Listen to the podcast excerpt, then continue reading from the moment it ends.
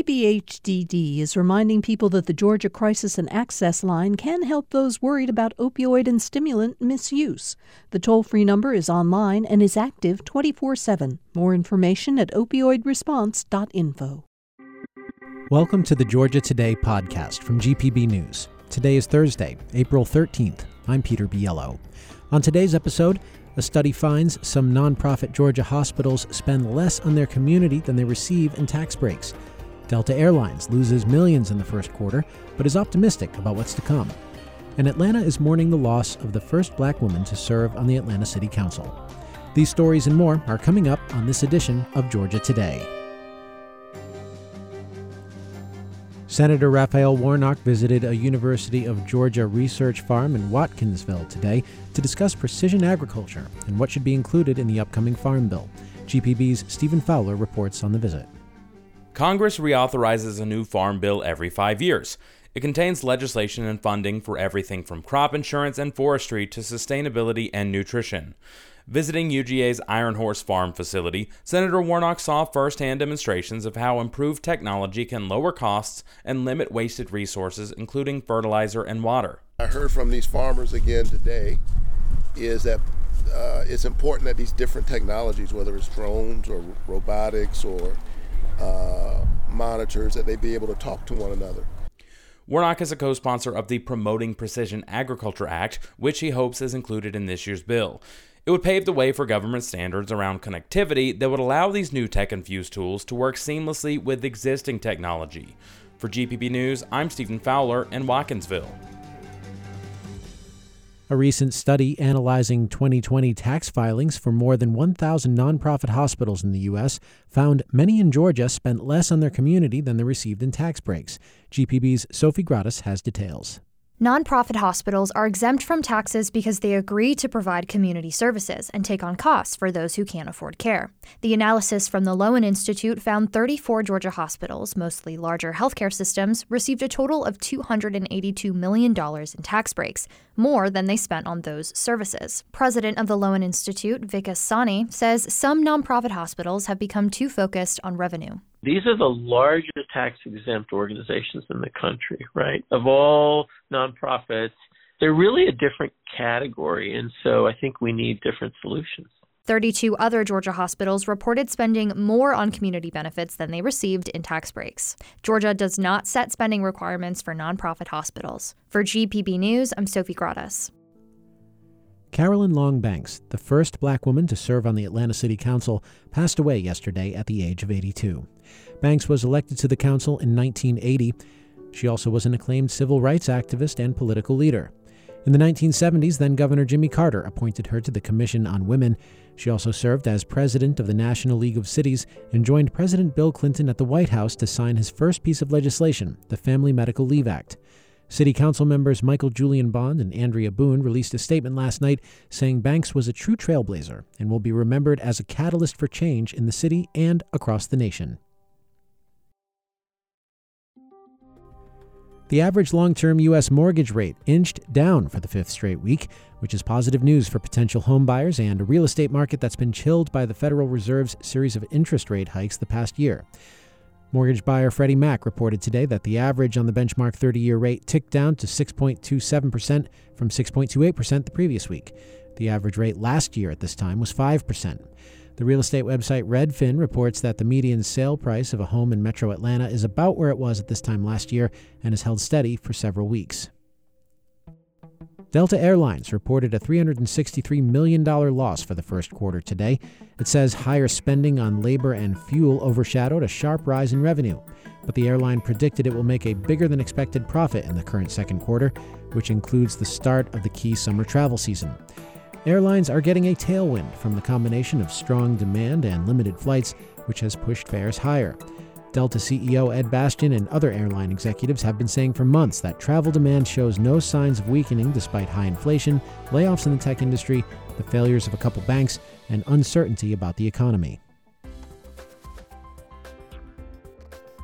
Wild Animal Safari theme park in Pine Mountain is scheduled to reopen the park's three and a half mile drive through safari tomorrow. It closed after severe weather, including flooding and multiple tornadoes, caused extensive damage. More than 3,000 trees were uprooted, and numerous buildings and habitats were destroyed at the park, located about 40 miles north of Columbus. Two tigers briefly escaped their enclosures before being safely recaptured by park employees. The park celebrated its 30th anniversary last year and is planning to add four new exhibits this year. The DeKalb County Zoning Board of Appeals unanimously rejected an appeal for a land disturbance permit yesterday that would allow for the construction of a new public safety training center that opponents call Cop City. Atlanta Mayor Andre Dickens issued a statement after the decision saying, quote, Every part of this project has been scrutinized and has been found to be fully compliant with the law and all environmental protection requirements. Activists, however, still have concerns about the project and what it will do to the environment, and they say they'll continue to protest. For more on this recent challenge to the controversial project, we turn to GPB's Amanda Andrews. Hi, Amanda. Hey, Peter. How are you? Good, good. So, what was the DeKalb board supposed to decide, and how did they decide it? DeKalb County had issued this land disturbance permit to the Atlanta Police Foundation back in February, and residents decided to appeal it basically immediately. And what the board was hearing was that appeal from a few months ago. And the residents are saying that this project would basically pollute the river. It would put too much sediment in the water and violate Georgia's water quality laws uh, put forth by the Georgia Environmental Protection Department. And put this into context for us. Why is this decision important? So, this decision, this permit is what allows the project to begin at all. The Atlanta Police Foundation had to file a series of permits saying how they were going to prevent sediment from getting into the water, what waste management strategies they had. And now that this appeal has been rejected, construction can move forward. Environmental groups were trying to get this land disturbance permit overturned to protect the South River Forest and specifically Intrenchment Creek and the South River. The Georgia EPD has already said that this is an endangered river. And so this project is going to put more sediment in there, potentially uh, threatening the wildlife in the water. So that's what the environmental groups were trying to prevent. And now that this permit has been upheld, they're going to have to take some other routes to see that happen. Okay. And with respect to the opposition to this controversial project, there are a couple different tracks uh, that groups have been taking. One is an environmental one, like this particular challenge, and there's also the abolitionist. Can you tell us about those two? Yes. So the environmental groups are really largely focused on making sure that this South River is protected. They're not really focused on the policing aspect so much as the environmental aspect. They really want to protect the, the water, they want to protect the trees.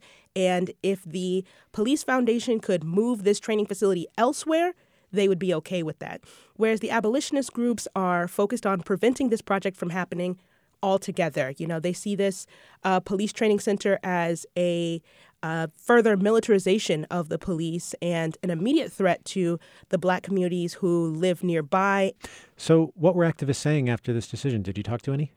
Yes, so I spoke to Kamau Franklin. He's the leader of Community Movement Builders, a grassroots organization here in Atlanta. And they're saying that, you know, they have a lot more legal actions that they have plans, a lot more plans for protests to push back against politicians and to put pressure to stop this project from happening, you know, even as far out as protesting to prevent World Cup games from coming to Atlanta, which is something that Mayor Dickens is already preparing for with the revitalization of downtown. So abolitionists have a lot planned out into the future. One more thing before you go, Amanda, and that's uh, a question about the task force that's meeting next week.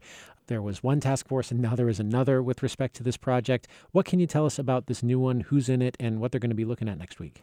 Yes. So this new task force is actually meant to work in conjunction with the previous task force. It's made up of about 40 people from various environmental groups, residents, um, things of that nature.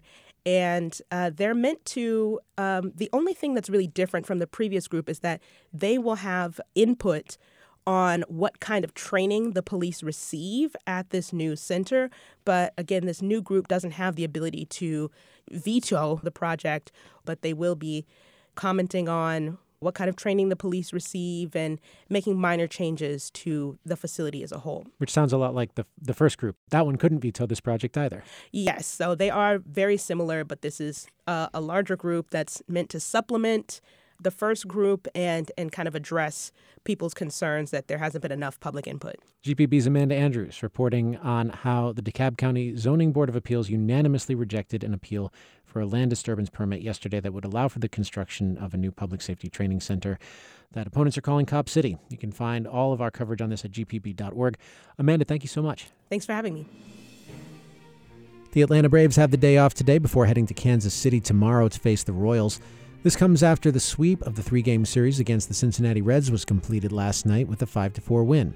Eddie Rosario homered for the first time this season in the bottom of the eighth inning to break a tie and give the Braves the edge. Starting pitcher Spencer Strider had a rough start, giving up three runs over five innings. Braves manager Brian Snitker says Strider is still learning. He hadn't experienced a whole lot yet, but just to see how he corrected things was very, very, I think, very encouraging. Though he didn't get the win, Strider extended his streak of consecutive outings with nine or more strikeouts to seven. That's going back to September of last year. Yesterday's win came on the 57th anniversary of the Braves' first game in Atlanta after moving from Milwaukee in 1966. And that's all we've got for today's edition of Georgia Today, but we do appreciate you tuning in. Thanks very much for being there. Hope you'll join us tomorrow as well. Remember to subscribe to this podcast so we're always there in your podcast feed. And if you've got some feedback or maybe a story idea, something you'd like us to cover, we are always happy to hear what you have to say. Send us an email. The address is georgiatoday at gpb.org. If you like this podcast, leave a review. That'll help other folks find it. I'm Peter Biello. Thanks again for listening. We'll see you tomorrow.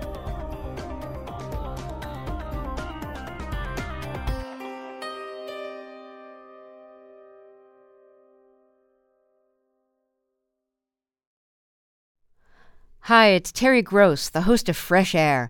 We bring you in depth, long form interviews with actors, directors, musicians, authors, journalists, and more. Listen to our Peabody Award winning Fresh Air podcast from WHYY and NPR.